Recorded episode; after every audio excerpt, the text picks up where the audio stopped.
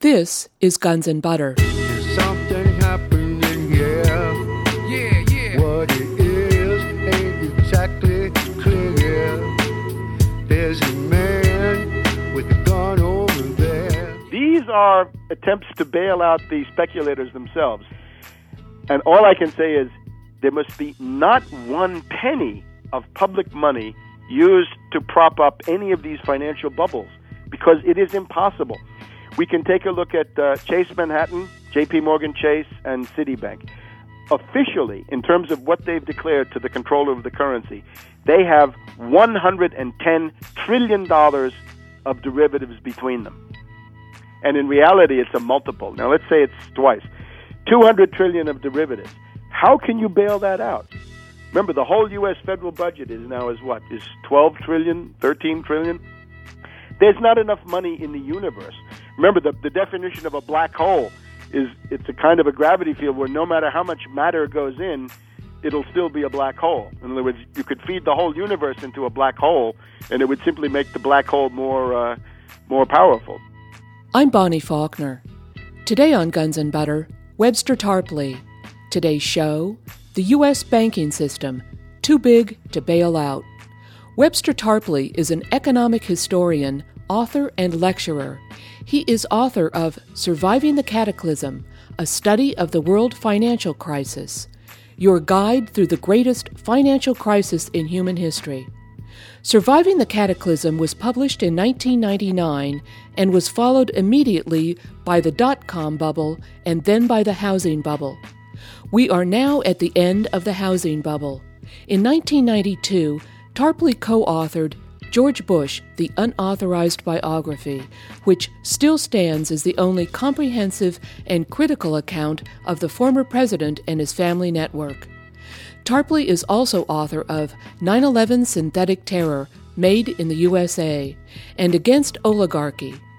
He has just written a new article, Helicopter Ben Unleashes Hyperinflation. Webster Tarpley, welcome again. Thank you very much. It's good to be here. We've had a lot of uh, stock market volatility lately, uh, multiple hundred point drops and recoveries, etc. Now, uh, I have just finished reading a new paper that you've written, a 17 page paper entitled Helicopter Ben Unleashes Dollar Hyperinflation. Who is Ben and why is he called Helicopter Ben? well, Helicopter Ben is Ben Bernanke, and he is the current chairman of the Board of Governors of the Federal Reserve System in Washington, D.C. And uh, he is therefore a powerful uh, finance oligarch, a former professor at Princeton and former governor of the Federal Reserve before he became the chairman of the Board of Governors. And he's known as Helicopter Ben because of a speech that he gave some years ago, where uh, even though Bernanke himself is, I think, a monetarist and perhaps to some degree a supply sider.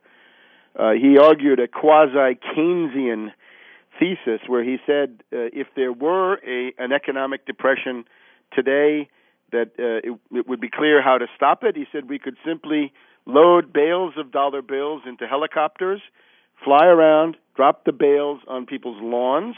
Then they would scoop up the dollar bills. They would run to the store and buy things and this would provide stimulus, and this would this would get you out of a depression.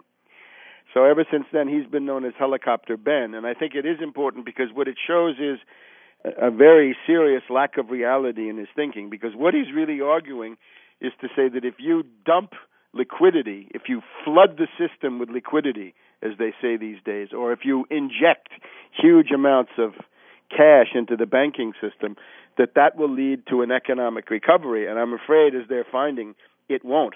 Uh, but it's going to take a very long time for them to understand that. And in effect, before they realize what they're doing, we're going to have hyperinflation. So let me just state my my thesis in a, in a nutshell. What we have had now during the month of August 2007, it, it really started a little bit earlier in the acute uh, crisis phase. It probably started around the middle of June when a couple of hedge funds associated with the Bear Stearns investment bank blew up and went to zero cents on the dollar in each case. And then it percolated during July. And at the end of July, it exploded, and we've now had a very, very dramatic month of economic crisis during uh, August 2007. What this indicates is a crisis of the world banking system. It is a world banking panic and a world credit market panic, and it has absolutely the potential to cause a systemic crisis that is to blow up the entire globalized economic system, or as I have to call it, the globaloni system, uh, which has been the, the reigning um, structure of the world since about 1990, since the end of the Cold War, approximately.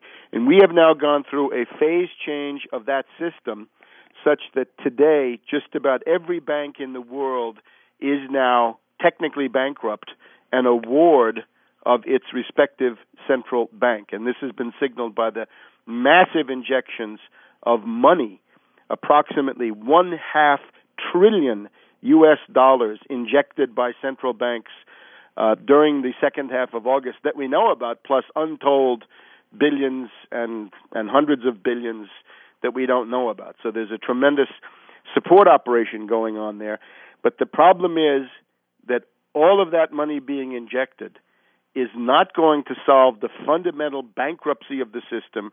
The bankruptcy includes things like subprime mortgages, other mortgages, junk bonds, commercial paper, collateralized debt obligations, mortgage backed securities, asset backed commercial paper, repo agreements, repurchase agreements, and, and warehouse loans and other expedients that businesses have used. All of this is now bankrupt. The world credit markets are in a process of disintegration. It's not just a stock market collapse, however interesting and dramatic that may be, but it is a disintegration of credit markets where the markets themselves seize up and cease to function. Uh, and uh, this, I'm afraid, is going to lead to these central banks, given their overwhelmingly hyperinflationary uh, mentality, as we see in this nickname Helicopter Ben. I think that before too long, it's going to be clear that if the uh, if these policies continue, we will be in hyperinflation. That is to say, we will be in a situation more and more comparable to what certain third world countries have gone through. Uh, Russia, for example, in the early 1990s, got up to an inflation rate of about 1,500% per year. And we may even get into the area of challenging the German hyperinflation of 1923, which was a factor of 1 trillion, from 4 marks to a dollar to 4 trillion German marks to a dollar, or even the most extreme case, the Hungarian pengo of the early 1940s, a, a devaluation by a factor of 1 nonillion, that is a 1 followed by 30 zeros. Those are some of the things that we have in the history of of hyperinflation. So it is a total crisis of this system. It has been masked by central bank intervention, by the intervention of something called the plunge protection team, which holds up the uh, financial markets. It prevents a panic from breaking out in the in the Wall Street uh, stock market in particular, and it's been masked by decades of ignorance and decades and decades of, of just systematic uh, lying and I think we can we can look for the symptoms of this to become more and more evident as we go along.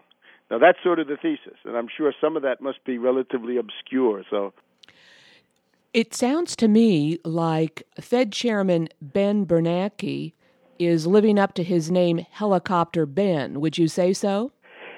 Yes, although he's he's trying to do it he's trying to keep up uh, appearances. Um, there's a tremendous amount of hatred of Bernanke in Wall Street right now because what Wall Street wanted was for Bernanke to do what what Greenspan uh, demonstrably did. His his predecessor as the head of the board of governors at the Federal Reserve System was Greenspan, otherwise known as Bubbles Greenspan, because he could always pull another bubble out of his hat to uh, to keep things going. Whenever a hedge fund was bankrupt uh, under Greenspan, uh, he would basically take care of it silently. I'm sure there are a lot of them that we don't even know about. But when, in particular, 10 years ago, well, nine years ago this summer, long term capital management, a hedge fund in Connecticut, uh, blew up and blew a hole of several hundred billion dollars in the world banking system, Greenspan was there immediately with a backdoor bailout with crony capitalism. It probably helped that one of the members of the long term capital management board was also somebody who had been on the Federal Reserve Board at various times. So they simply rushed in. Again, they flooded the system with money. They kept it quiet. They didn't allow anything to unravel. And uh, this was just silently wrapped up, and within a couple of weeks, things were back to some semblance of normalcy. Although the the uh, the economic results in the third world were absolutely uh, devastating. There was something like uh, half a billion people went from having an income of two dollars a day back down to having an income of one dollar a day, according to United Nations figures, or something along those those lines. So what what Wall Street wanted from Bernanke was when these Bear Stearns hedge funds blew up in the middle of June, they wanted Bernanke to come in and silently take care of it. And this this became a matter of public record on August 3rd when we had a controlled psychotic episode by a character named Jim Cramer, who is the dominant personality of the CNBC cable television financial news network, who, again, in the psychotic episode that was under control, however, that afternoon, he screamed that Bernanke was an ivory tower academic, that he didn't know anything,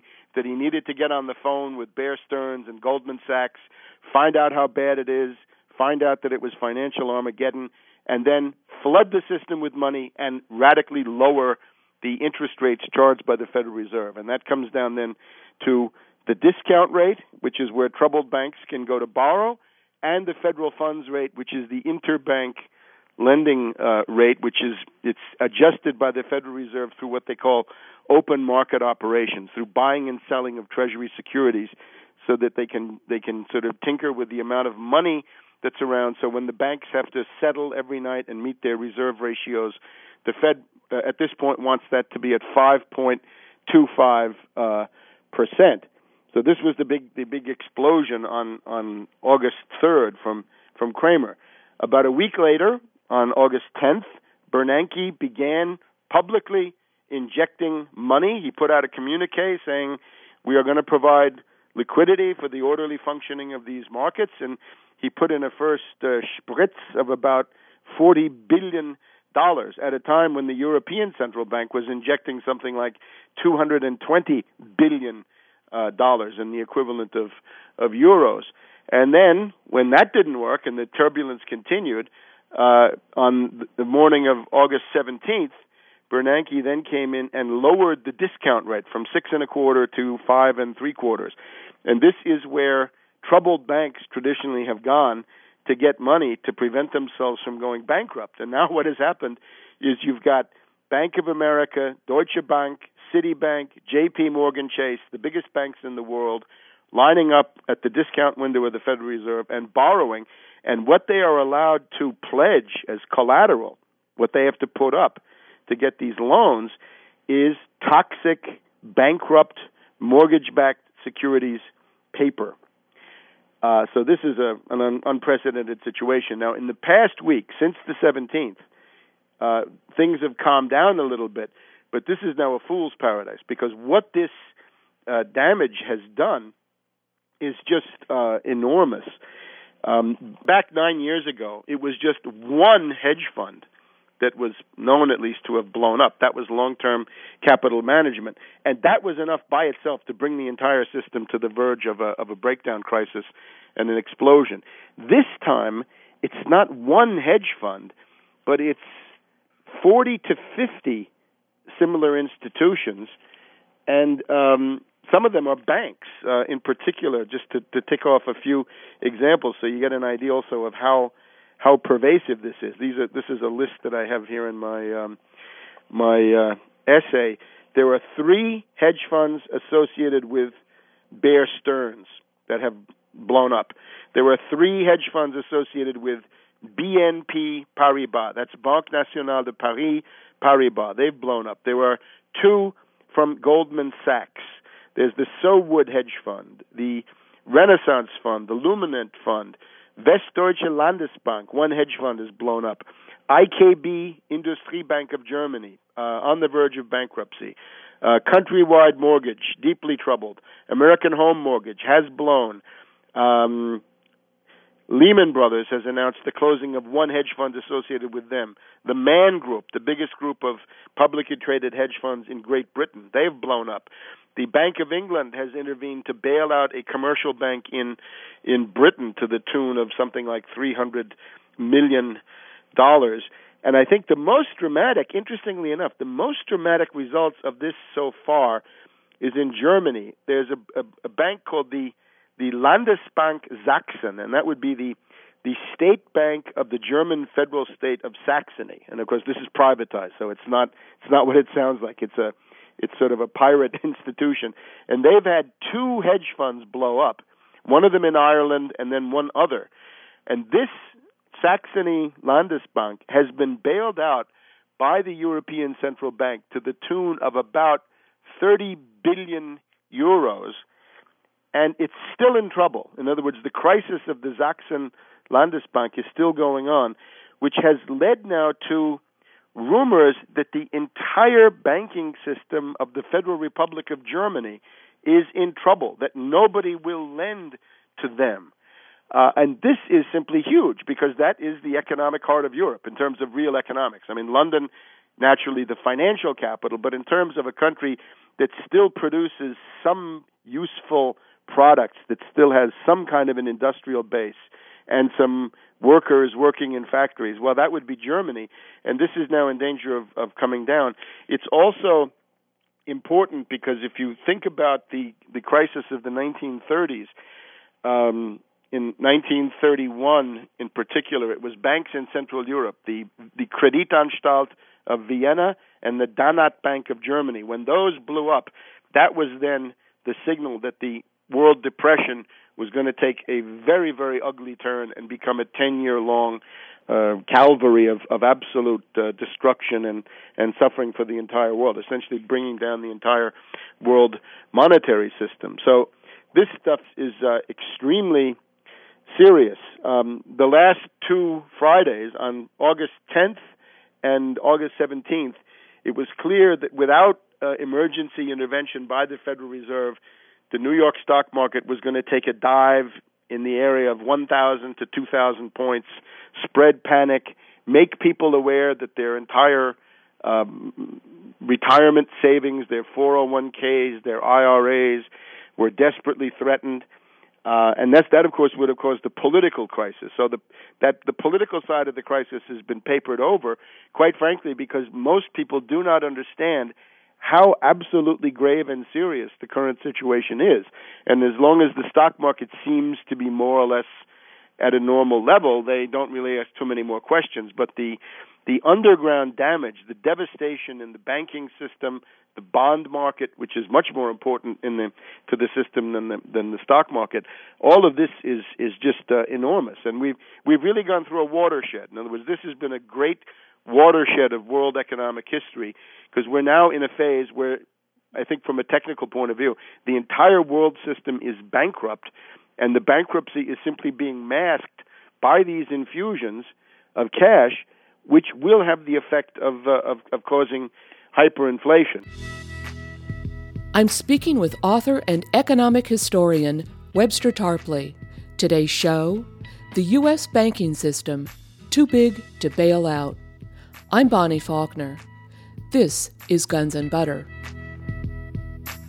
Now, maybe we ought to talk about hyperinflation for a second, since I've, I've mentioned this, and this may not be clear to people. Would that be a good idea?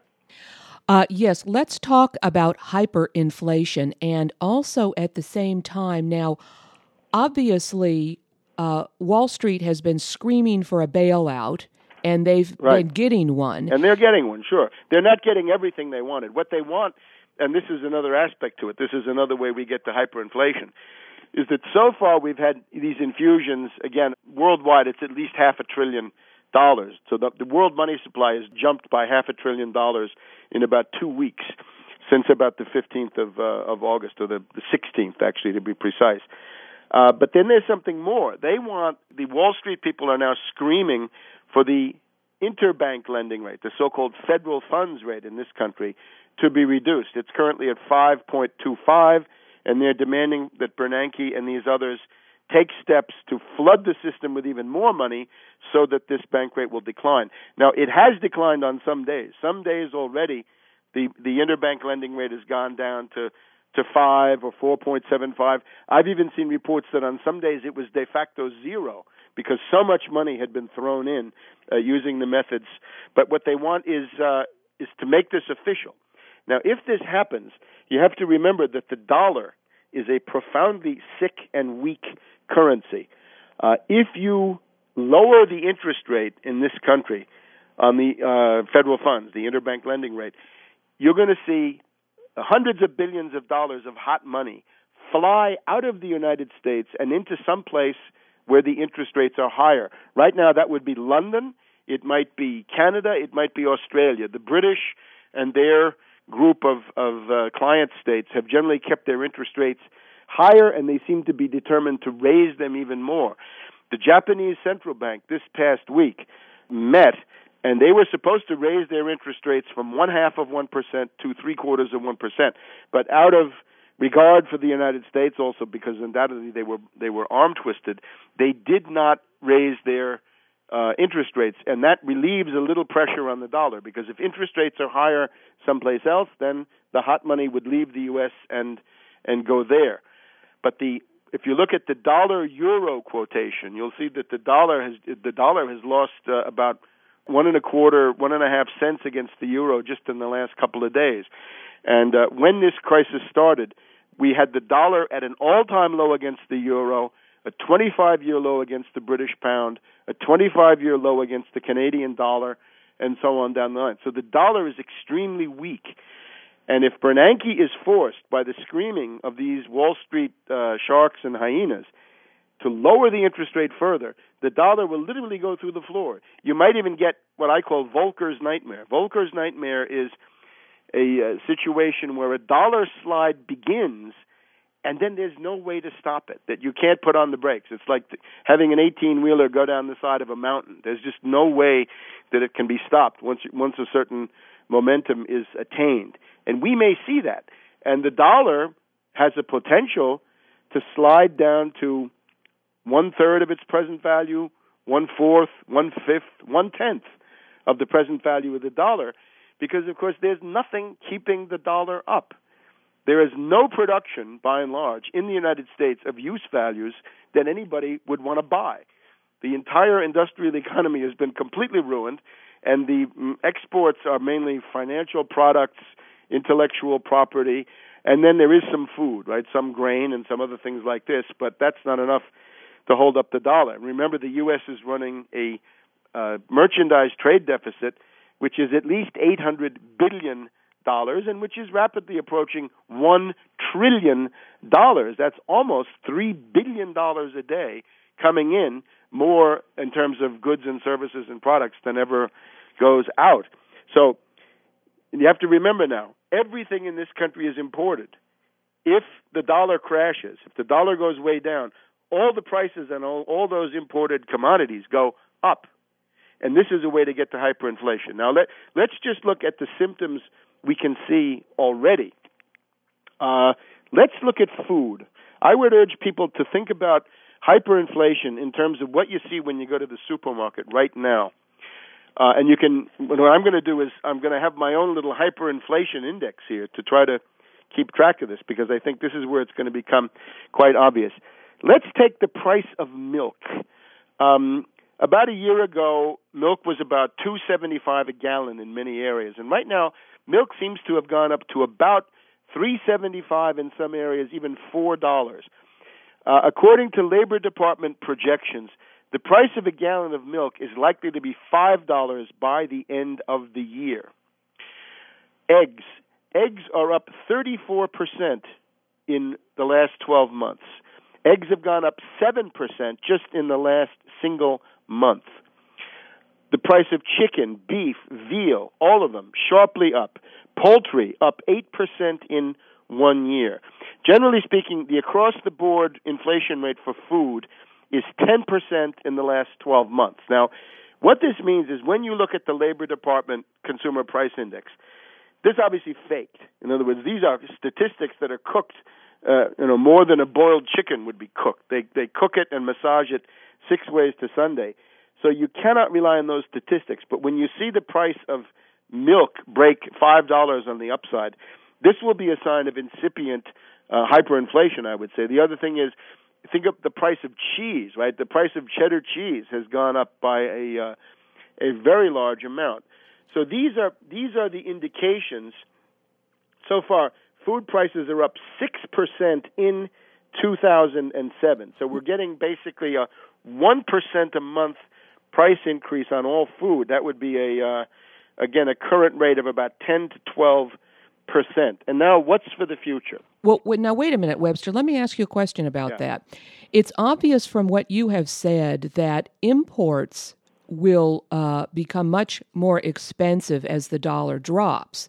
Right. But now, most of these food products that you've been mentioning eggs, milk, chickens, etc. that kind of stuff is raised domestically. Now, a lot of it is, but, but maybe not as much as you think. there's, there's an unbelievably large amount that is imported. And now let's, let's try to take care of this objection, which is germane. Um, here's what we have. Goldman Sachs, which is one of these uh, essentially technically insolvent uh, investment houses in in Wall Street. They are recommending, are essentially saying after the dot com bubble of 1999 to 2002, after the housing bubble of 2003 until now, which is now ending, there's got to be another bubble. What will it be? Well, it's going to be commodities, and in the middle of commodities, it's going to be food. So Goldman Sachs is touting for their speculator clientele, speculating in agricultural commodities, sugar, corn, wheat, and coffee. Let me just say parenthetically, some try to explain a lot of this away with the ethanol, um, the use of corn for ethanol, which then, since it's a feedstock for poultry and livestock and so forth, it tends to raise prices. That's certainly a factor. But I think what we're going to see now is something that goes far beyond even the ethanol effect. Uh, according to Goldman Sachs, they say steel, iron ore, nickel may suffer, but bread and potatoes are going to be bought. These people talk about uh, the price of sugar doubling from 10 cents a pound to 20 cents a pound. Speculation is rife in other agricultural commodities, and I think this this is going to be the the key to the entire thing. Now, you you probably noticed that that gasoline and oil prices have been down over the past couple of weeks. This is simply because when hedge funds approach bankruptcy, and again, we've had several dozen hedge funds uh, going bankrupt and scores more getting close to bankruptcy and trying desperately to save themselves. They sell everything they have. They've sold gold futures. You will you will have noticed on some of these crisis days, gold has been down twenty twenty five dollars an ounce. This doesn't mean that gold is a bad investment. It simply means that as hedge funds approach bankruptcy, they dump everything they have. They dump stocks. That's the the stock market story is hedge funds near bankruptcy dumping stocks, dumping gold futures, and then dumping oil futures. Uh, oil prices have been down 10% easily on, on some some of these most recent days. So, but, so are you saying then that oil prices have been inflated all along substantially by uh, the speculation in hedge funds? Yes, that's that's exactly the point that I, I want to make. Is that when I, I want you to think about hedge funds from two points of view. Hedge funds are institutions that need to be outlawed immediately. A hedge fund is an investment company with less than 100 investors. These are typically super fat cats who bring millions and billions to the table. Since they have less than 100 investors, they're not covered by the Securities and Exchange Commission regulations, weak as those have now become. They're absolutely unregulated. They fly beneath the radar of any regulator. They need to be outlawed. The way this has hit the average person the price of oil, if the oil price has averaged about $70 a barrel for the last year, I would estimate that approximately 40% of that price is pure hedge fund speculation. The fact that every barrel of oil is bought and sold 20, 50, 100 times over in futures, options, the forward market, the spot market, and all the rest of it before that ever gets to the pump. It is not peak oil. As a matter of fact, I think you can you can probably make the case that the hedge funds themselves have been the most enthusiastic supporters of peak oil because it was an ideological cover for their machinations. In the German election campaign of Schröder against Merkel a couple of years ago, Schröder, uh, unfortunately in a losing effort, made the point that at that time he thought at least $25 of the price of every barrel of oil was hedge fund speculation, and he asked for a mandate in that election to essentially regulate hedge funds, which means to, in effect, to, to wipe them out. If they were regulated, they wouldn't be hedge funds anymore, right? The whole idea of a hedge fund is that it's totally unregulated. So you have to imagine now that of the of the gasoline price that you've been paying for the last two to three years, about half of that has flowed into the pockets of these hedge funds. And uh, there's actually there is a hedge fund called the Raptor Fund, and they're in German they're called the Locust Funds. You can imagine the Hyena Fund, the Jackal Fund, the Vulture Fund, the Lamprey Fund, the Leech Fund.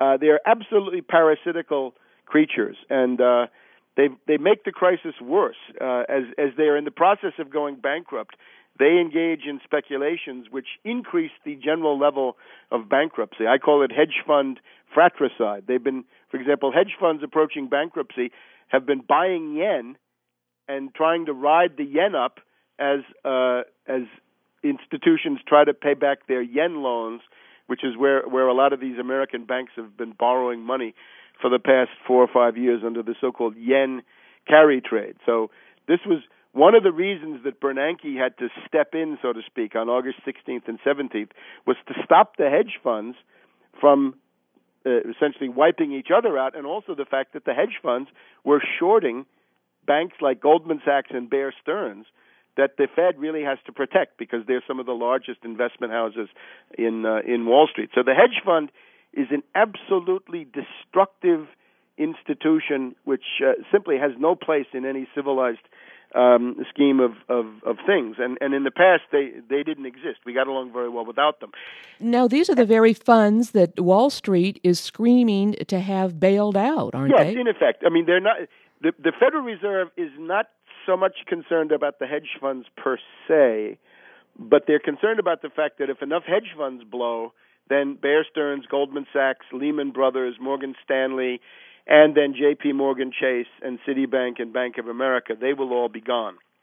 So, and that's because these banks have been lending the money to these funds that then they use to speculate with. Precisely, and they do it uh, obviously using leverage. Uh, it, for for some of these people, 500 to one leverage is a very poor effort. A thousand to one is acceptable, and probably 1,500 to one is optimal. In other words, for every dollar of, of money that you put up out of your own money, you try to borrow $1,500 more from various sources so that you can leverage a rising market, which multiplies your profits. The problem is what we've seen lately is reverse leverage. When reverse leverage kicks in, then uh, the the the losses of the things that are that are multiplied, and, and this is leading them to, to bankruptcy. They also engage in derivatives, and this is true of all the banking system. This is something again the average person may not be acquainted with, but we have things like futures and options that are not based on any company or factory or plant or any commodity, but really they are paper based on paper. And as soon as you have futures and options, these are traded in Chicago, and other things called structured notes, you have an infinity of permutations and combinations of what these derivatives might look like. And the long and the short of it is, if you look at the world banking system, we must have at least 500 trillion dollars of derivatives. And I have heard on CNBC from a fairly reliable man uh, an estimate that the world now has 750 trillion dollars of derivatives. Now, I think any estimate of the total value of planet Earth at this point could not be greater than, let's say, 50 trillion dollars. I think that's the worth of everything in the world. And they've got derivatives that cover that 10 times over. So you can see the problem is this incessant creation of paper capital, promises to pay, capitalist property titles, and so forth, this immense edifice, a financial house of cards built on a shrinking base in terms of real production and standards of living. This is a, a recipe for, for a catastrophic economic crisis, and I'm afraid this is now what's upon us. Although, when I say upon us, the, the, the wheels of these crises typically uh, go more slowly than is expected until they reach some point of inflection when they may indeed start to go uh, start to go faster. I'm speaking with author and economic historian Webster Tarpley. Today's show The U.S. Banking System Too Big to Bail Out. I'm Bonnie Faulkner. This is Guns and Butter. Webster, earlier you mentioned the uh, Plunge Protection Team. Could you tell us who the Plunge Protection Team is and how the Plunge Protection Team inflates stock prices? Yes, I, I wrote about this. Uh, I have two books that I guess I'd like to mention. One is Surviving the Cataclysm, 1999. People can get this at my website, www.tarpley.net. This is a, a book that was an orphan. It never found a paper publisher, but you can get it on disc, and I'll be glad to send it to you on a disc. So, Surviving the Cataclysm, your guide through the worst financial crisis in human history, which came out a little bit less than nine years ago in uh, January of 1999. But I also wrote about this in the unauthorized biography of George Bush.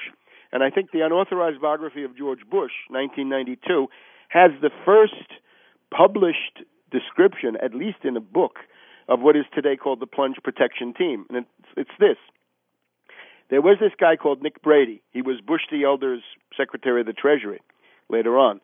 Still under Reagan in the, at the end of 1998, uh, at the end of 1997, beginning of 1998, they did a study of the crash of 1987 and the relation between the stock market in New York and the options and futures markets in Chicago, right? Because there is this thing called the Chicago Board of Trade uh, and the Chicago Board Options Exchange and the Chicago Merc, right? These are a complex of institutions that functions in some kind of synergy with the underlying stock market, the New York Stock Exchange on, on Wall Street.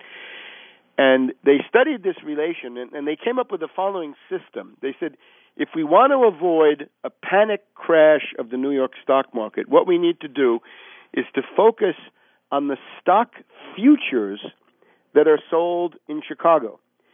And what we need to do is inject money into those. We need to buy stock futures in Chicago.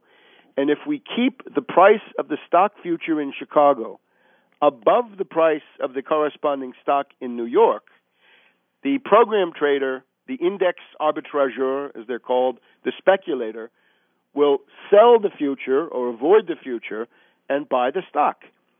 And since the rules uh, in terms of the Securities and Exchange Commission on the Chicago side are laxer than they are for the stocks, we can use money, say $10 million in Chicago, to generate maybe a hundred million of buying in New York, or maybe even more. And the money that they use is from the Federal Reserve. And this is now, there is no doubt about this. After 9 11, they came out and told everybody that this existed. The Washington Post, George Stephanopoulos on ABC News, they all came out and said, don't worry about your 401ks, folks, because we have the White House Working Group on Financial Markets otherwise known as the Plunge Protection Team or PPT. And they're intervening constantly. I mean, they obviously they keep on the phone with the main speculators and program traders and all the rest of this. But what they do is when you see some of these bizarre closings on Wall Street, if you see the Dow Jones Industrial Average go up 150 points in the last 30 minutes based on no news, that is the hand of the PPT. And what they're trying to do is simply to prop up the market. Obviously, they want to avoid a market break. They don't want to have a situation where there's no buy offer, there's only sell orders building up. Uh, and generally, they want to create the illusion of a functioning stock market because that is uh, part of the political system. And they also, uh, they would probably say today, uh, unlike what they would have done, you know, 10 years ago, they would probably argue that today what they're doing is wartime necessity. They'd say, well, there's the Iraq war and the Afghanistan war, and therefore we have to keep these markets propped up, uh, and that's what we're doing. generally speaking, the uh, commentators on Wall Street have forgotten that this was all revealed right after 9/11. Right, right after 9/11, they were all telling everybody it was there, so you should be reassured. And today they say uh, bargain hunters appeared, or bottom fishers came in, or small investors made a stand. But this, of course, quite fantastic. This is the PPT. And the interesting thing is that they're using your money, in effect. They're using the, the money of the private Federal Reserve, which nevertheless operates as a as a public uh, institution. So one of the implications for this, of course, is that the average person should not be in any of these markets, right? That you should minimize your exposure, that you should assume a strongly defensive position in all of this stuff. You don't want to rely on paper promises to pay anything because none of these can be relied on in the in the coming uh, weeks, months, and years. What you have to do is own the use values that you need, upon which your life depends. You want to own a home, own a car. And own means own. No mortgage, no note, no debt. Own a computer, own the tools of your trade. Uh, education is always a wonderful investment because it can't be taken away. Uh, but you don't want to have debt and you don't want to be exposed to these paper markets. Now, let me maybe get to uh, what to do about this because it is extremely uh, serious matter. Now, I would say, just in general, the only way that uh, civilization is going to survive this kind of a crisis is a massive return to New Deal economics. Uh, and I'm, I'm afraid that the past 20 years, uh, the entire propaganda effort of Milton Friedman and the Chicago School, uh, which was, of course, put into action then under Pinochet in Chile, and then the Austrian School of von Mises and von Hayek von Hayek having been a, a paid propagandist for rent gouging Viennese landlords back in the 1920s, and these doctrines put into action under Thatcher, and then to some extent under uh, under Reagan. Uh, people have lost touch with economic reality. In other words, we've had the monetarists, we've had the supply siders running around. Even the Keynesians are, are not really reliable uh, in, in this kind of a crisis. And what's been lost is, is the reality of the achievement of the New Deal, which was not was not uh, primarily even a top-down exercise, but it was a series of, of conquests by mass struggles. The the San Francisco general strike, the Minneapolis general strike, the great sit-down strikes in Detroit, the foundation of a trade union movement, and all of that then leading to uh, to to economic uh, progress. I would just take the the most immediate example of this right now is the uh, the home mortgage situation. It's it's clear that there are going to be about three million foreclosures on individual homes. Uh, people have bought these uh, adjustable rate mortgages. They're controlled by LIBOR, London Interbank Offered Rate, in many cases, and they're going to reset. In other words, they're going to go up because LIBOR has taken a leap upward. And every time the Bank of England raises the British interest rate, which they're going to do again quite soon, they uh, they go ahead and do that. So we're going to have three million foreclosures. Now, if we multiply that to get the number of people, if it's three three or four people per house, which it might easily be, we, we're going to have 10 million people thrown out on the street, 10 million homeless, at least temporarily homeless. And this is something uh, that we can't have. This gets us back to the winter of 1932 to 1933 with Herbert Hoover in the White House saying, I can't do anything about the Depression because it would interfere with the free market and the laws of the free market. And that, of course, is the descent into barbarism and the destruction of civilization and the rending of the human social fabric to the point where you've essentially got the law of the jungle. So the most urgent thing right now, and the only serious approach to this, is simply a federal law that bans foreclosures. It says if there's a foreclosure going on, we are stopping it dead in its tracks. There will be no foreclosures on homes because people need a place to live. There will be no foreclosures on family farms because we need to eat. There will be no foreclosures on hospitals because we don't want to die. There will be no foreclosures on airlines or railroads or ferries or any other kind of infrastructure because economic life has to go on. Goods and services have to be transported. This is all very basic New Deal stuff. Now, I have in front of me here the op ed of yesterday in the Washington Post by William H. Gross. Now, this is a famous guy. He's the head of PIMCO, and PIMCO is the biggest bond based mutual fund in the world, and he wants a housing rescue. And what he means by that is a bailout of the mortgage companies themselves, these places like American Home Mortgage, or you know them, right? Countrywide is on your side. Capital One, what's in your wallet? Quicken Loan, Lending Tree, when banks compete, you win. They want to bail out all of those people. And what's been done so far is a massive bailouts of banks, investment banks, and mortgage companies. And the three million plus, because that figure can only rise, will be thrown out on the streets. And um, I think this is this is not the right approach. I'm speaking with author and economic historian Webster Tarpley. Today's show: the U.S. banking system too big to bail out. I'm Bonnie Faulkner. This is Guns and Butter. What you've simply got to do is to say no foreclosures for the duration of this crisis. As soon as we can certify that the depression is over, because that's what we're in now, then we'll say, okay, we can begin to re examine these cases. Now, the, the precedent for this takes us back to the 100 days of Franklin D. Roosevelt April 13th, 1933, Roosevelt sent to the Congress a Homeowners Loan Act. And here's what he writes Implicit in this legislation is a declaration of national policy. And the policy is that the broad interests of this nation, with a capital N, require that special safeguards should be thrown around home ownership as a guarantee of social and economic stability and that to protect homeowners from inequitable enforced liquidation in a time of general distress is a proper concern of the government. And there you have it. This is all based on the clause in the Constitution that everybody forgot. It's called the General Welfare Clause.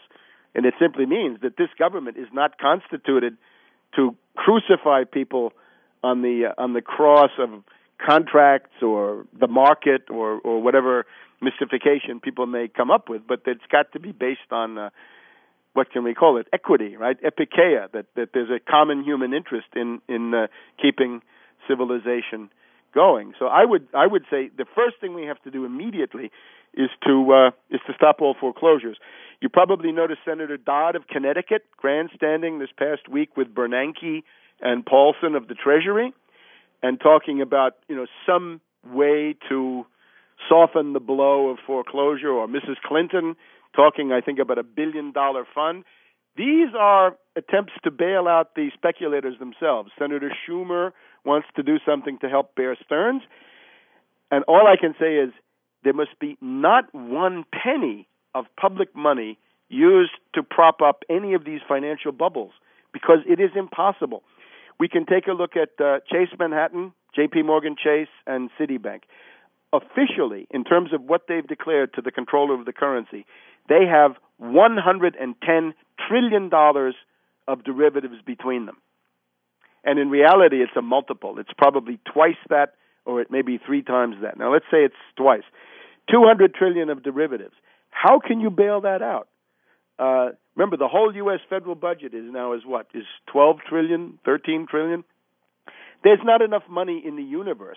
Remember, the the definition of a black hole is is it's a, it's a kind of a gravity field where no matter how much matter goes in, it'll still be a black hole. In other words, you can you could you could feed the whole universe into a black hole, and it would simply make the black hole more uh, more powerful. So the bankrupt financial institutions are indeed financial black holes, and nothing can be done except to uh, put them into Chapter 11 bankruptcy. That's the only hope for any of them. But you'll find the politicians coming forward uh, with various uh, schemes for bailing out, whereas the only thing to do is stop foreclosures, and these unscrupulous mortgage bankers can eat the losses. And remember, when Bush ran for reelection in 2004, one of his boasts was that the Republican administration had increased home ownership to the highest level in world history, and he went to the uh, Group of uh, Eight uh, financial summit that year and uh, boasted, I guess it was in St. Petersburg last year, he boasted that the U.S. economy was the envy of the world because we had such a high level of home ownership. So really, Bush was in there cheering for people to take out, uh, you know, very unsound and, and very unsafe sorts of uh, of home mortgages. So that would be a first step. Now, if, if that's clear enough, I'll go on to a second step. You want to hear a second step? I do, and I'd also like you to talk about uh, this Tobin tax that you yes, referred to. Yes, exactly. Thank you so much. This is exactly what I wanted to add now. So, so far we've got hedge funds are outlawed. The second one is we've stopped all foreclosures. This has already helped the crisis immensely. In other words, we've cooled things down a great deal. Now we've got the fact that uh, some days last week, uh, when the crisis was on, the, the New York stock market was having 2.5 billion shares per day. Uh, very, very heavy volume, and of course, it's it's trillions and quadrillions of dollars that go through the Treasury securities market, the bond market, the stock market, futures, options, foreign exchange market is also huge. Um, and then we've got these derivatives, and I've said the derivatives is the total notional value of all derivatives in the U.S. must be something like 500 trillion. So therefore, I would argue the following: we should impose a Tobin tax, and this is a, this is the name of a Yale economist who popularized this in particular for uh, for foreign exchange markets for currency dealing, or securities transfer tax. Now, something like this existed in the recent past, up until um, up until about 1970, there was a federal tax on transfer of stocks, bonds, and debt instruments. It was a small tax. I would recommend right now a 1% tax. And it would simply apply to all financial turnover, and it would be paid by the seller. So if Merrill Lynch is selling you some stock, the tax would be paid by Merrill Lynch, not by you. Now, if we just apply this to the to the uh, derivatives. If we have, as we seem to, because it's hard to know this, because not all of these are reportable. That's one of the big problems we have, since these basically escape regulation. Let's estimate we have $500 trillion of derivatives in the United States alone. Let's apply a 1% Tobin tax. This gives us $5 trillion of revenue, at least initially. I don't think this would go on forever, but at least in the first year, it would be five trillion dollars of uh, of revenue. Now, this would allow us to fully fund and essentially guarantee the uh, the survival of Social Security for approximately another century. We could do Social Security, Medicare. We could restore Medicaid. We could have the S chip program to provide uh, medical care for poor poor uh, children. We could fully fund WIC, women, infants, children, right? High protein meals for expectant mothers and babies. We could fully fund Head Start, so every disadvantaged kid can get a preschool and a breakfast and uh, a good start on a career in, in school. We could essentially take care of unemployment insurance. We could fund uh, a whole series of, of improvements. We could begin for example, to rebuild the crumbling infrastructure of this country. We've had the Minnesota bridge disaster, the New York City steam pipe disaster. Uh, we've had the water systems of this country collapsing from the levees of Katrina to the uh, uh, related incidents now in, in the Midwest and so forth. We've essentially got a country where the uh, infrastructure is collapsing, the freight rail, passenger rail, commuter rail is collapsing, the interstate highway system is collapsing. The electrical grid is collapsing, comes close to brownouts and blackouts uh, every month uh, in the summer, and so forth. And all of that has got to be rebuilt. So there's there's a probably a ten trillion dollar deficit in uh, in infrastructure just for starters. So with five trillion of in, enhanced tax revenue coming from securities, uh, we could then begin to address the um, the real problems of this country. And this would be, I think, exemplary because the the question of a depression is who pays for it. A world economic depression is very expensive. Should we lower the U.S. standard of living, where people are living at about one third of the standard of living of 1971, and should we drive that lower, or should we not transfer the tax burden towards those wealthy oligarchs, parasites, malefactors of great wealth, economic royalists, and so forth, who have by and large profited from the orgy of speculation of the past 30 years or so. Shouldn't we shouldn't we do it that way? Um, we have an obscene system where if Warren Buffett can give 38 billion dollars to Bill Gates, there's something very wrong with this system. There's got to be some tax tax arrangement that can avoid putting that much power into the hands of such such a sociopathic uh, individual. So the idea, therefore, is if the average person can pay a five, six, seven, or even eight percent sales tax, and sometimes even pay that on the family grocery bill, can't the finance oligarchs of Wall Street please do their fair share with a one percent Tobin tax on their colossal derivatives and hedge fund and related transactions? I think that's uh, that's pretty elementary. And again, that would get across the idea that you want to essentially tax bankers, not people, and that it, it is absolutely excluded that any further uh, measures be taken to drive down the standard of living of, of the American people. Webster Tarpley, thank you very much. Thank you very much again. Something happening here. Yeah, yeah. What it is ain't exactly clear. There's a man with a gun over there. I've been speaking with Webster Tarpley. Today's show has been The U.S. Banking System Too Big to Bail Out. Webster Tarpley is an author, economic historian, investigative journalist, and lecturer. He has just written a new article, Helicopter Ben Unleashes Hyperinflation. He is author of 9 11 Synthetic Terror Made in the USA, Against Oligarchy, a collection of essays and speeches from the years 1970 to 1996, and co author of George Bush, the Unauthorized Biography. He is also author of Surviving the Cataclysm, a study of the world financial crisis, your guide through the greatest financial crisis in human history. Surviving the Cataclysm was published in 1999 and was followed immediately by the dot com bubble and then by the housing bubble.